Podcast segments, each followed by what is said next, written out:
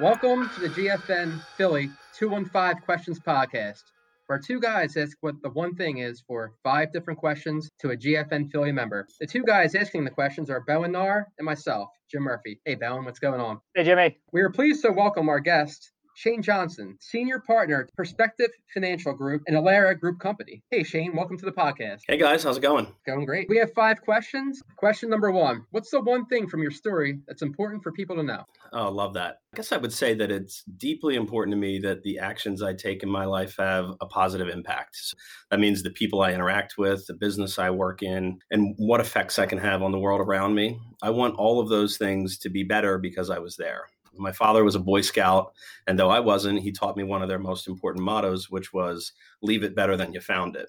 I think he was talking about nature, picking up trash, that sort of thing. But I think you can apply that principle in all sorts of ways and have a pretty profound impact. So I just try to be value add everywhere that I go.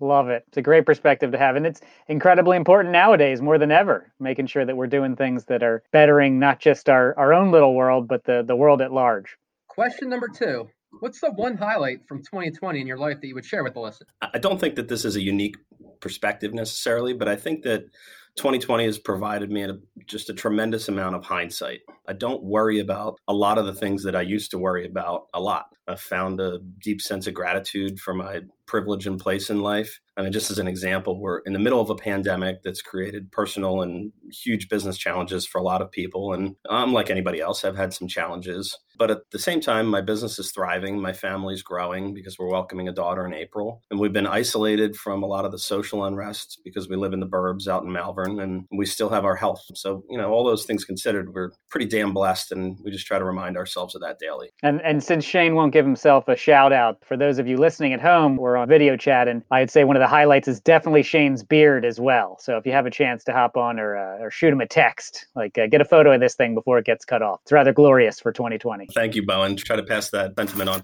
What's the one book recommendation you would share with the listeners? Gosh, this is a long title, but it's the book that I'm reading right now. So it's most germane. It's called Zen and the Art of Motorcycle Maintenance An Inquiry into Values. Uh, it's by an author named Robert Pirsig. It's really less about motorcycles, actually. It's more about a man's quest for truth. I'm about a third of the way through it right now, and I just can't put it down. I figured your introduction song might be the theme song to Sons of Anarchy. That could be a good one. I'm more of the the Steve McQueen era style fan of motorcycles. Little cafe mm. racer, I like it. Yeah, yeah, yeah. That more akin to the motorcycle I own. So you know, maybe the opening song to The Great Escape. What's the one charity you would recommend to the listeners for making a donation or learning more about? Gosh, that's a tough one. I feel inclined to to say GFN because we we affect so many different charities, and I have a strong charity bones, and there's so many worthy organizations doing really amazing work out there. But there's one that I'm most deeply involved with, and that's the Mann Center for the Performing Arts, which many people don't know is actually a 501c3. Sure, it's an awesome outdoor music venue, but they do a ton of work bringing opportunities for underprivileged children to access resources in music and the arts. I really think music's transformative. You know, everybody has a story of some way that music's deeply impacted their life. So I just encourage listeners, especially music lovers, to check out their membership opportunities which help to make a great impact, but also provide many benefits to the donor. Uh, so, full disclosure, yeah, I do sit on the chairman's council and I'm also a member. So, my love runs pretty deep there. That's awesome. Love the Mann. I've seen many of my favorite concerts at that location, as well as I think the only time I've ever sat through an entire Harry Potter movie was when they had the orchestra playing there.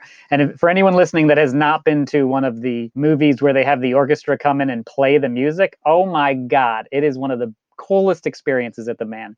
I cannot Thanks. recommend it enough. All right, and the last question. What's your one tip for successful networking? Be yourself and don't make it about you. One of my favorite sayings is that life is really about other people.